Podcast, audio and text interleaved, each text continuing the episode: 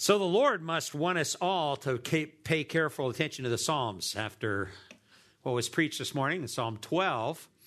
We're going to backtrack a little bit this morning and go into Psalm 9. So if you want to get your Bible ready, we're going to follow through. Actually, from my perspective, going to be the first in a four part series from Psalm 9 and 10.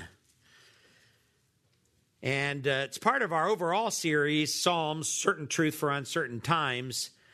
And this four part series is going to be entitled Defending the Oppressed.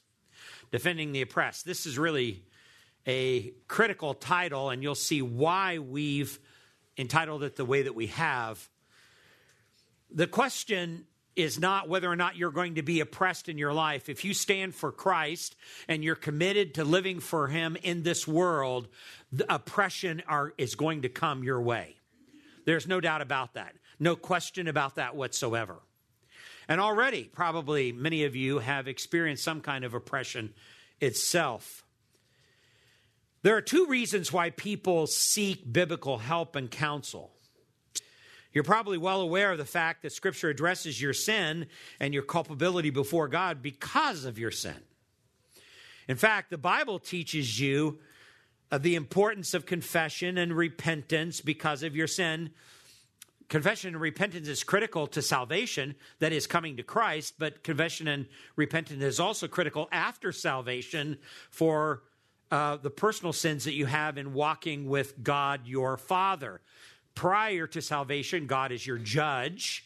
After salvation, God becomes your Father, and you don't want sin to mar that relationship. That's the reason why confession and repentance is so critical it tells you that it tells you of forgiveness that you can have in Christ, where he became the substitute for your punishment by his atoning work on the cross, releasing you of your culpability.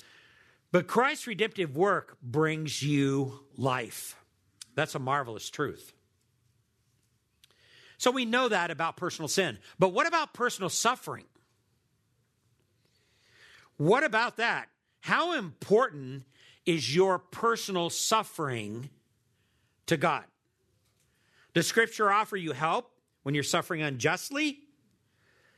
Now, sometimes there are things that we do that are wrong things in this world, right? And we suffer for it. Is that a credit to us? No, it's not a credit to us whatsoever. The apostle Peter talks about that in 1 Peter chapter 2. There are some things that we do that are wrong, and as a result, we suffer for that. That's not to our credit. But oftentimes, as Christians, when we suffer for doing right, that's what we call unjust suffering, undeserved suffering. Does that happen? Oh, yes. Will it happen to Christians? Absolutely. Does God care when you're being oppressed unjustly? Listen to this. You know that there are 150 Psalms in the entire book of Psalms.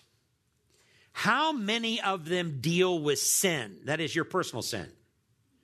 And how many of them deal with the issue of suffering? It may surprise you and even shock you to know that out of 150 Psalms, only 30 of them deal with personal sin. But a whopping 100 of them speak to the issue of suffering and oppression. This is a major theme throughout the book of Psalms. Over a hundred Psalms speak of the issue of oppression. So it's a major theme throughout the book. The unjust oppression you go through in your life. Now, over the next four messages, I'll be speaking on this theme. The next four messages that I'm here in this pulpit.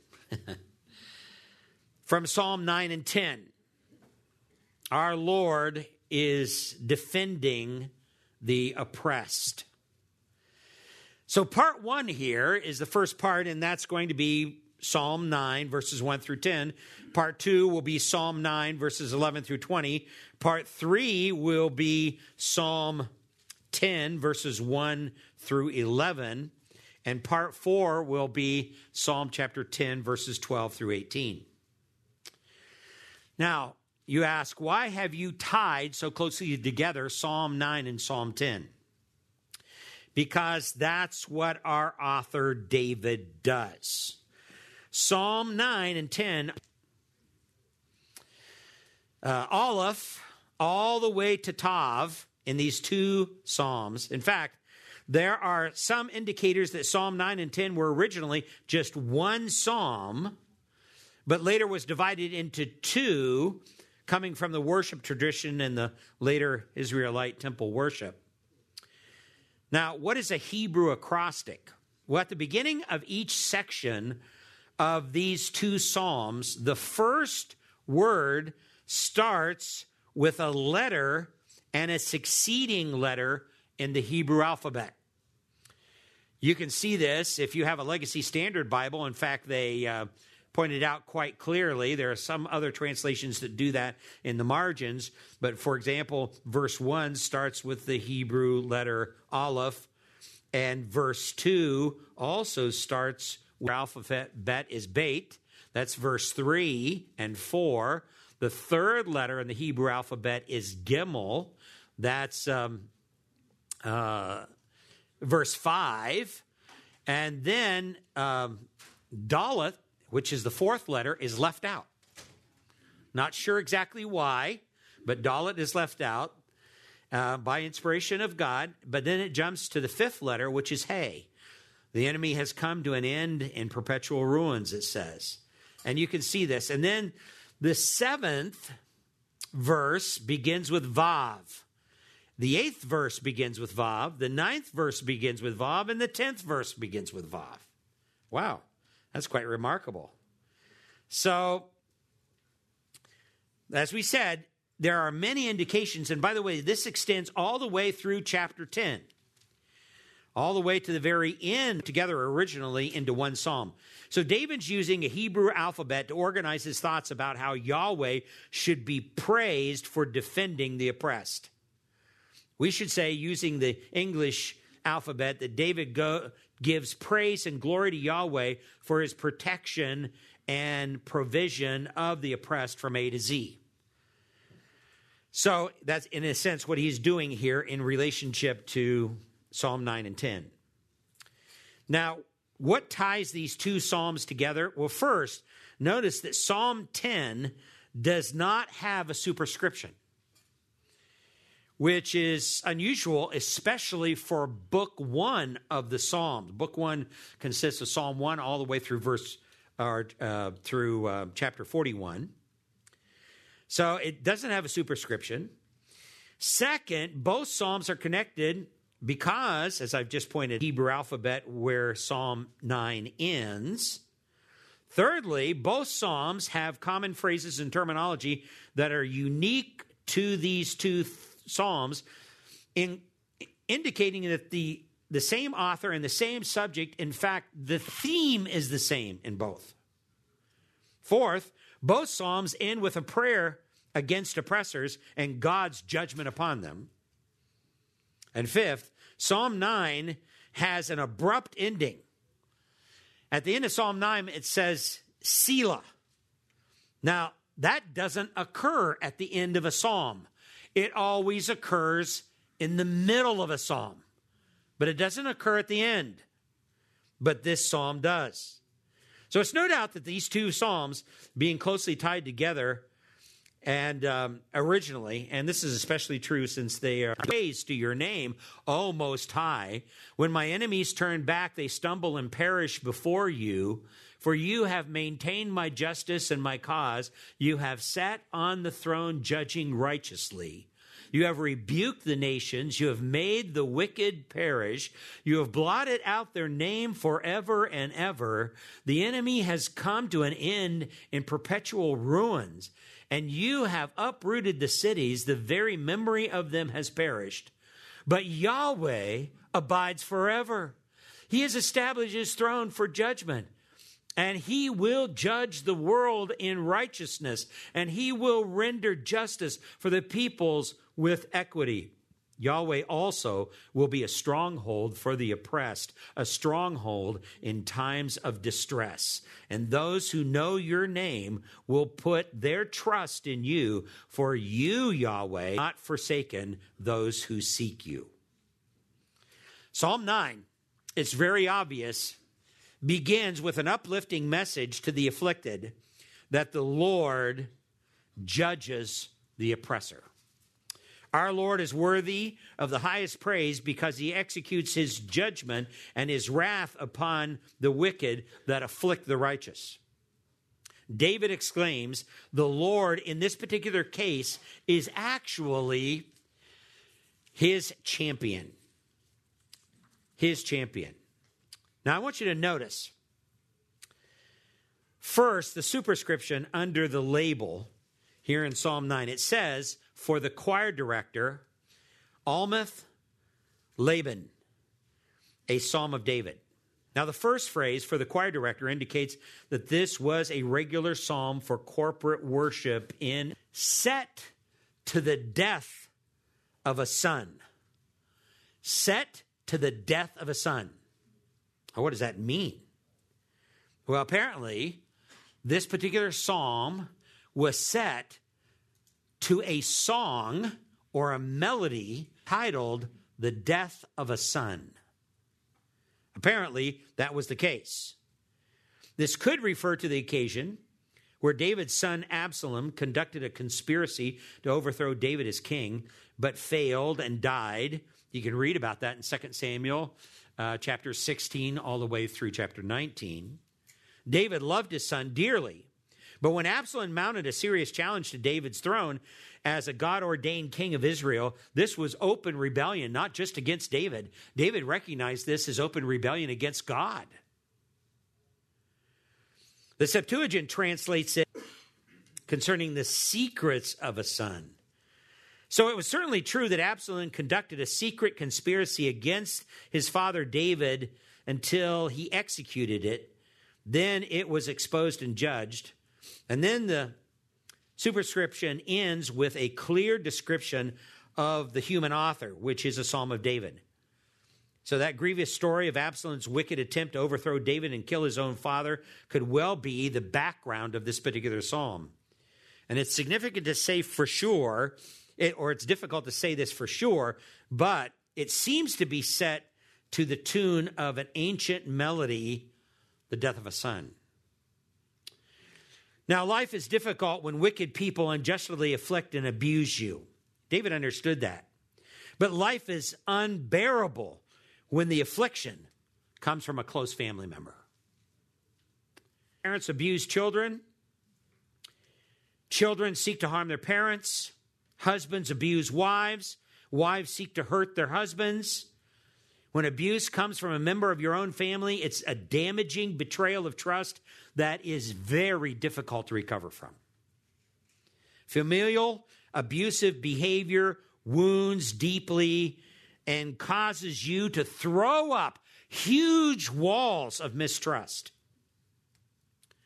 Proverbs chapter 18 and verse 19 illustrates this well by saying, A brother offended is harder to be won than a strong city, and contentions are like the bars of a citadel. In other words, once a brother has been offended, all of a sudden the walls go up of mistrust all around, and it's very, very difficult for those walls to come down once that has occurred.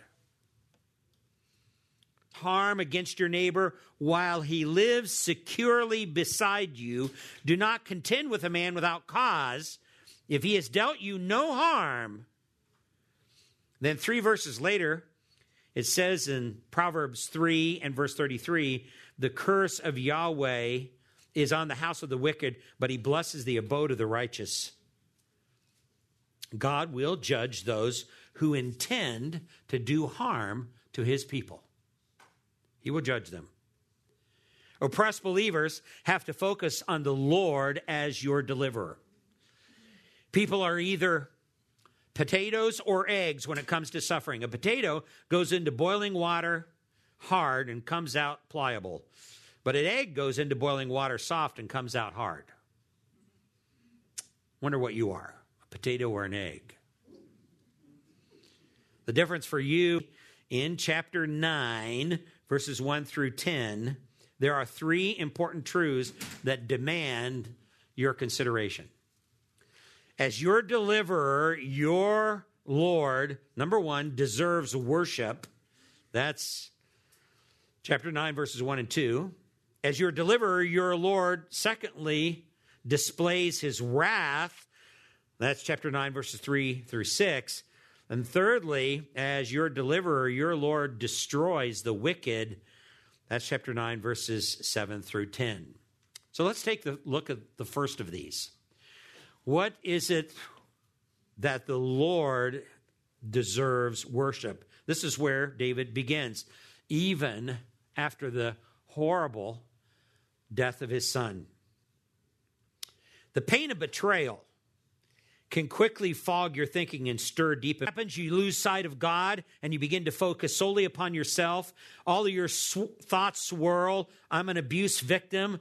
I, I am an abused person trying to be a survivor. You begin to allow your hardship and pain to completely redefine who you are, and your whole identity is shaped by the horrible events of your affliction. You will quickly find that your culture will do everything it can to solidify that kind of thinking. It will focus your thoughts on your trauma. The culture will tell you to view yourself as a severely damaged person on a neurological level. The sympathetic nervous system is associated with fight or flight response, and the response of cortisol throughout the blood system occurs when somebody is going through a lot of stress or a lot of oppression.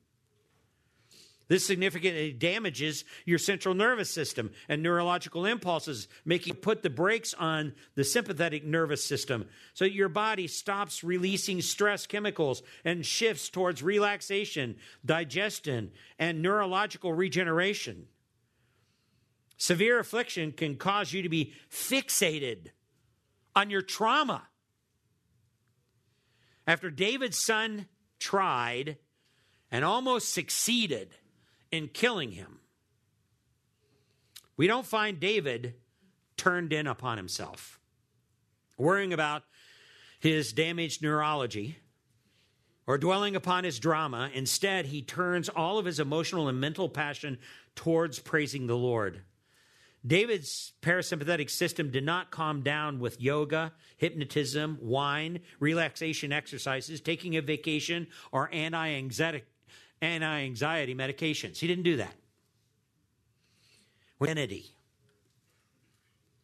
The circumstances of life, the events of life, and the people around me in life do not make me what I am, but reveal what I am. They reveal what I am. Verses 1 and 2 is key here. Verses 1 and 2 is key because David opens these two Psalms with a strong declaration to give praise to the Lord. His mindfulness is fixed and focused. You can see David's mental resolution in the first two verses when he talks about the fact that I will give thanks to Yahweh with all my heart. I will recount all your wondrous deeds. I will be glad and exalt in you. I will sing praise to your name, O Most High. Four times he uses the phraseology, I will, not it will. That is dramatic event.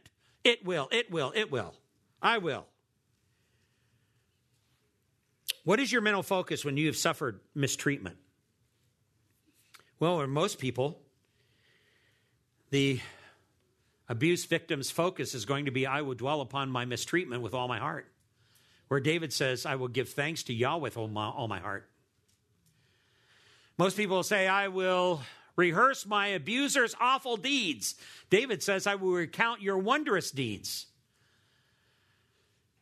Abuse victims often will say, I will be sad and stress over my traumatic experiences. David says, I will be glad and exult in you. Victims say, I will allow, I will wallow in self pity over my new identity as a victim. And David says, I will sing your praise It's not upon himself, it is upon the Lord. His praise filled declaration is upon divine character of Yahweh. And by using the name Yahweh, David is stressing the covenant keeping God of Israel. So his divine nature is seen in his wondrous deeds, and in context, it is a reference to deeds, especially in delivering the oppressed from their oppression.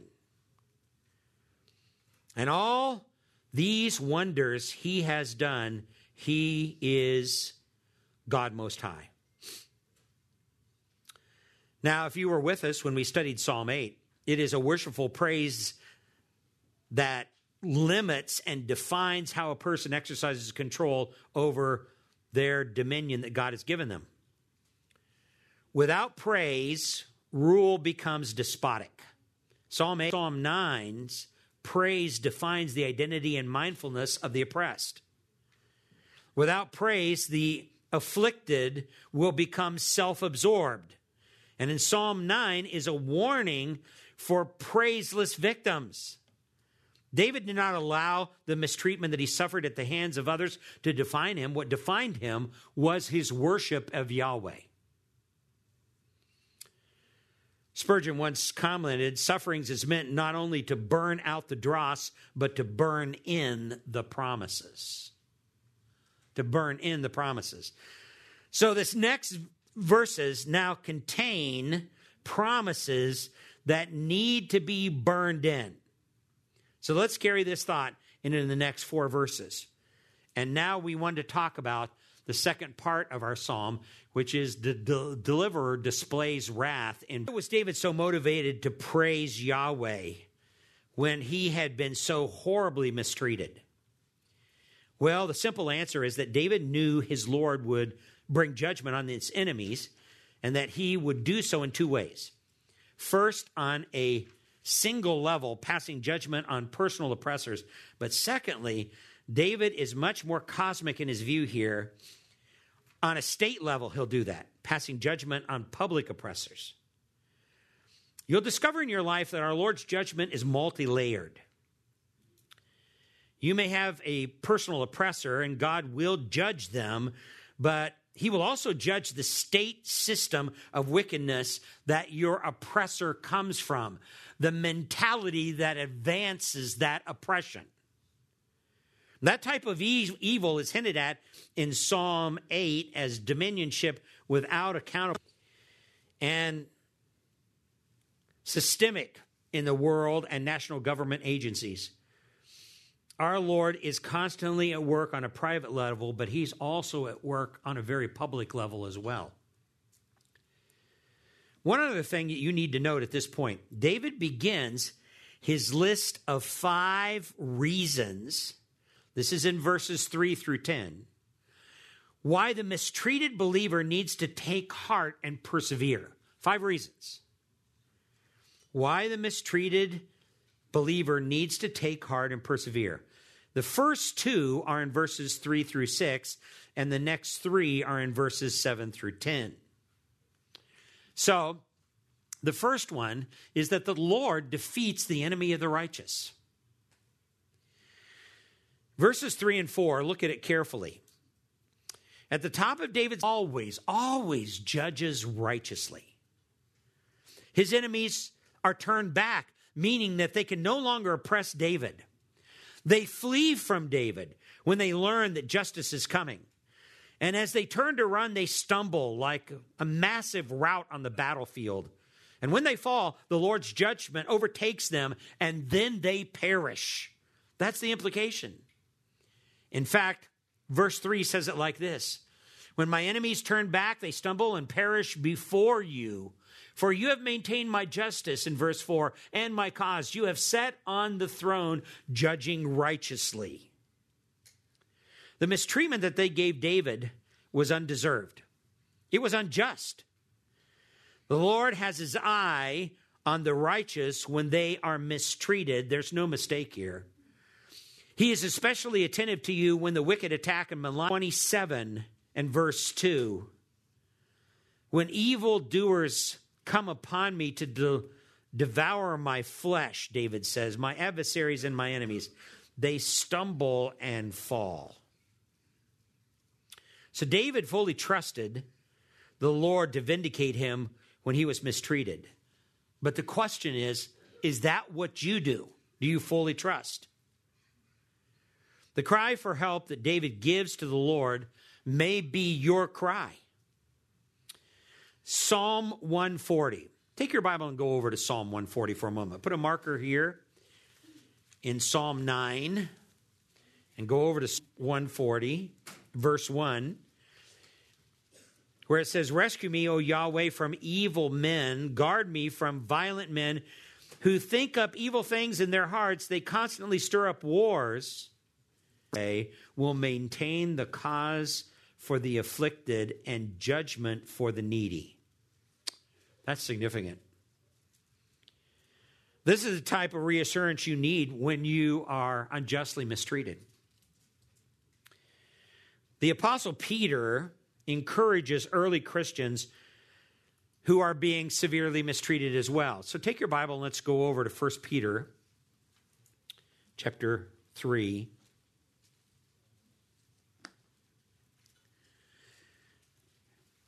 And we'll look at verse 13. Notice what Peter says to the early Christians who are being unjustly mistreated.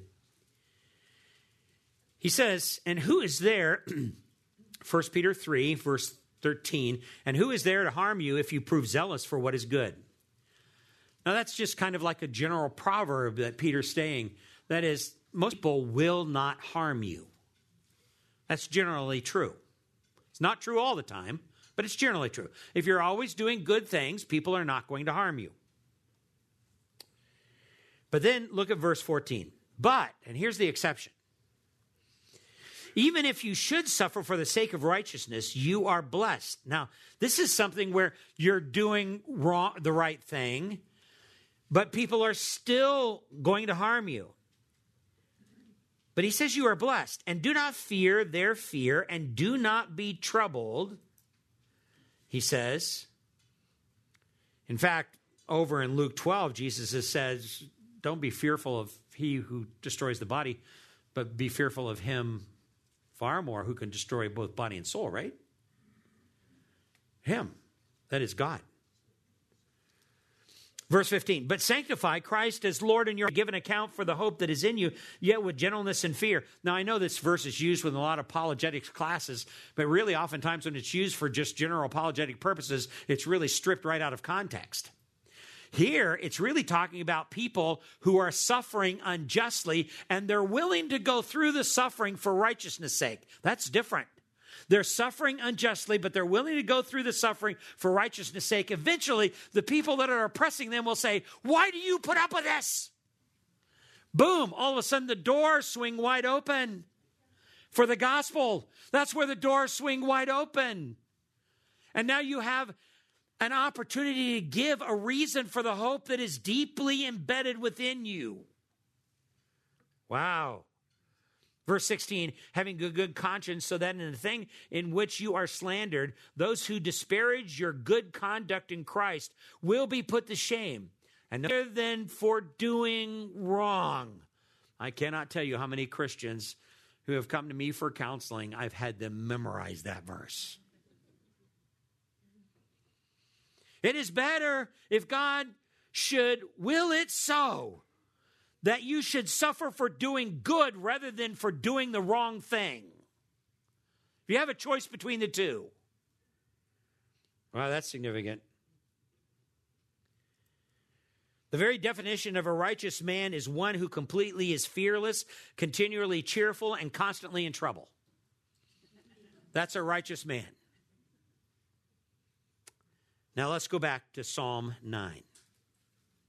Look at verse 4 where he says, For you have maintained my justice and my cause, and you have sat on the throne judging righteously. So it's abundantly clear in this verse that when a believing man or woman, it literally says, You have maintained my right, or my you have maintained justice and my cause. Now, how will the Lord accomplish this on your behalf? Well, by dealing out justice on your oppressors for their wicked abuse. Your Lord sits on his throne, always judging righteously, verse 4 says. As a king, David understood how human king could allow favoritism, leniency, and bias to cloud his judgment. But in this case, he acknowledges here in verse 4 that this is never true of the Lord.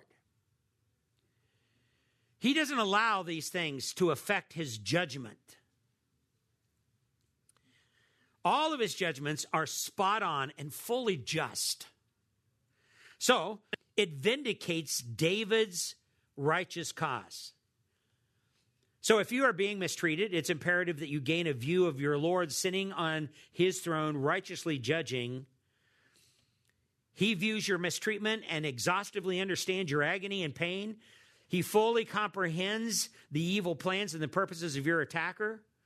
But more than anything else, your Lord sees your innocence and supports your righteous cause. In this particular case, the righteous cause now is vindicated. The Lord's justice is, first and foremost, decisively personal. His love and his care for you extends into the personal details of judging your individual adversaries.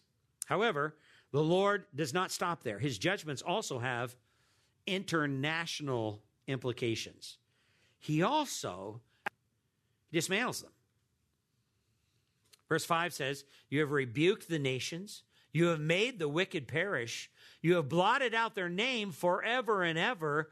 The enemy has come to an end in perpetual ruins, and you have uprooted the cities. The very memory of them has perished. This is the second of five reasons you need to take heart. Behind all anger and hatred of believers is a broad society wide evil alliance. You've got to understand that. Christians are not conspiracy theorists, but we understand things that we cannot see.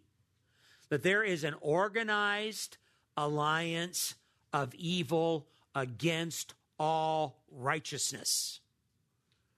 That's out there. Nations and whole government systems can turn against believers. For example, churches and throw pastors in jail for violating Orwellian COVID restrictions. Implementing harsh governmental control in the name of science and health while not allowing anyone to question whether this is hard or political science. It became a means to control Christians and churches but this is only a small sample of what can and could already be happening in nations all around the world. There is a satanic undercurrent to all of this evil opposition, and it comes from that evil alliance. Once any nation and its government turns against God's righteous people, their judgment is sealed. That's what this says. Our Lord will judge these nations temporally, that is, during this age, and finally at the age to come, just before the new heavens and new. We studied this earlier here in our class. Why do the nations rage? And the peoples meditate on in vain things? The kings of the earth take their stand, and the rulers take counsel together against Yahweh and against his anointed, saying, Let us tear their fetters apart and cast away their cords from us.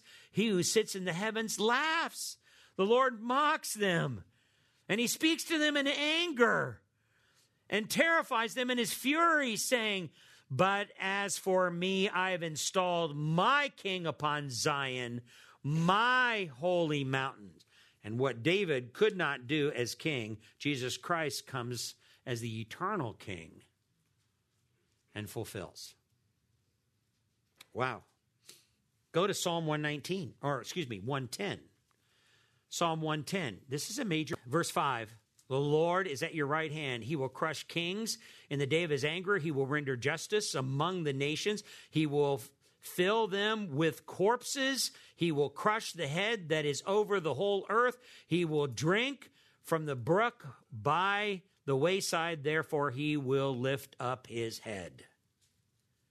And you know, when we studied through the book of Revelation, let's go over to Revelation 20. Revelation 20, because this is a veiled reference to the end of times. Revelation 20 and verse 7. This is exactly what this is referring to at the end of time. It says, Revelation 20, verse 7 And when the thousand years were finished, Satan will be released from his prison and will come out to deceive the nations which are in the four corners of the earth, Gog and Magog, to gather them together for the war. The number of them is like the sand of the seashore, and they come up of the saints and the beloved city, and fire comes down from heaven and devours them. And the devil who deceived them was thrown into the lake of fire and brimstone, where the beast and the false prophets are also, and they will be tormented day and night forever and ever. Go back to Psalm 9. So in verse 5, you can see this. In verse 5, there are three strong verbs, Psalm 9 and verse 5, to describe what the Lord does to those nations. You have rebuked them, he says. You have made them perish or destroy them, and you have blotted them out. Three strong verbs. The tense of each of these verbs emphasizes the Lord will judge, and their judgment will be decisive. Three present perfect tenses. Their, their perishing or their destruction is caused by the Lord's action against them. And being blotted out means they are completely removed from existence, almost like the people on no- in Noah's day. Genesis 6 7. Then look at verse 6. What is the fate of evil nations as a result of this judgment? They are completely finished, they are completely cut off, and they lay in ruins forever even the knowledge of their cities have been removed. How many names of city do you remember from Noah's day? None. The, they had cities, but you won't remember any of the names of the city because God's removed them all. This is what God will do. Big cities, what man considers to be unbelievably impressive cities. Los Angeles, Denver, we know them. But someday we won't even remember them. So, the Lord goes even further by stating that even the memory of them has been wiped away. That's what he will do. That's what verse 6 says. No one can recall their name anymore. It's one thing to be utterly destroyed, but it's another thing to be entirely forgotten. Wow. This is how the Lord's judgment is upon oppressive nations. Now let's move to our last point here. First, the deliverer de- deserves worship. Secondly, the deliverer deserves wrath. But then, thirdly, we find out that the deliverer destroys the wicked. This is verses 7 through 10. Through 10 is that the next letter of the Hebrew alphabet beginning these verses is actually used four times in a row. This is very purposeful. It's the letter Vav. Vav is used at the beginning of verse 7. Vav is used at the beginning of verse 8. Vav is used at the beginning of verse 9. And Vav is used at the beginning of verse 10. Now, this is very unusual. It's possible that this serves to highlight and strongly emphasize the major theme of chapters 9 and 10, because that is the idea of those verse, four verses. It is precisely because of the Lord's justice and judgment that Yahweh has now revealed himself to be the righteous judge of the entire world. So in verse 7, the Lord determines final judgment. Verse 7. Now, this is the third reason, dear oppressed Lord determines final judgment. Verse 7 says, Yahweh abides forever. He has established his throne for judgment. And the word there for abide means to be seated. It parallels the next Hebrew word meaning to be established or secured. While the powerful people and nations of oppressors are subjects of wrath and are utterly ruined by deliberate contrast, the Lord sits enthroned forever. This is what we call in the Hebrew language a habitual imperfect. His throne is established for all time in his sovereignty. That's an anthropomorphic way of saying that the Lord has the ultimate say. He's the final judge. Their oppression is limited by his power and is destined for destruction. His past acts of judgment confirm his sovereignty. Here in Psalm 10 and verse 16, David returns to this powerful idea and says this Yahweh is king forever and ever. Nations perish from his land. Speaking of the whole earth, belongs to him. Psalm 89 and verse 14 further says, Righteousness and justice are the foundation of your throne. Loving kindness and truth go before you. So, the third reason here is that the Lord determines final judgment, that you need to take heart. The fourth reason is that the Lord decisively renders justice. The verbs used in verse 8 are all future tense. That's significant. Pointing to the fact that Yahweh, Yahweh will judge the world in righteousness through his rule, and by doing so, he will. Psalm 96 and verse 13. It speaks of the trees of the forest will sing for joy before Yahweh for his coming. He is coming to judge the earth. He will judge the world in righteousness and the peoples in his faithfulness. So there is an eschatological aspect to the Lord's judgment on angry and the violent who oppress. Later on, two Psalms later, Psalm 98 says, Let the sea roar, let the rivers clap, let the mountains sing. Then in verse 9 it says, Before Yahweh, for he is coming to judge the earth, he will judge the world with righteousness and his people with equity. You see, all the creation stands ready and will burst with glee over the Lord's, finally rectifying all injustice and abuse. And then, this is one of the major problems with critical race theory today. I mean, it does reveal one thing, and that it does reveal that in the hearts of every man, they know that massive injustices go on in this world. It does reveal that. But the way in which they seek to rectify that is not according to what Yahweh says, is according to what man says. It's texts like these in the Psalms that set eschatological stage for the Old Testament prophets as well as the book of Revelation. The end time judgments now validates the causes of the righteous. Fifth and final reason why you need to take heart is because the Lord delivers the oppressed in verses 9 and 10. The fifth and final reason that you need to take heart is that the Lord delivers the oppressed. Verses 9 and 10 explain the effect of the coming judgment. Given the fact, fully judge and crush all oppressors, then you can run to Yahweh for safety and refuge. He will be a stronghold that is a strongly fortified defense for you during times of harsh treatment, and you can cry out to him and plead with him to intercede for you, knowing that his judgment will be final on those who harshly treat his righteous ones. He does not forsake anyone who seeks him. Look carefully at the second half of verse 10. The verb here, Yahweh have not forsaken, is an understatement. It means he will wonderfully deliver you.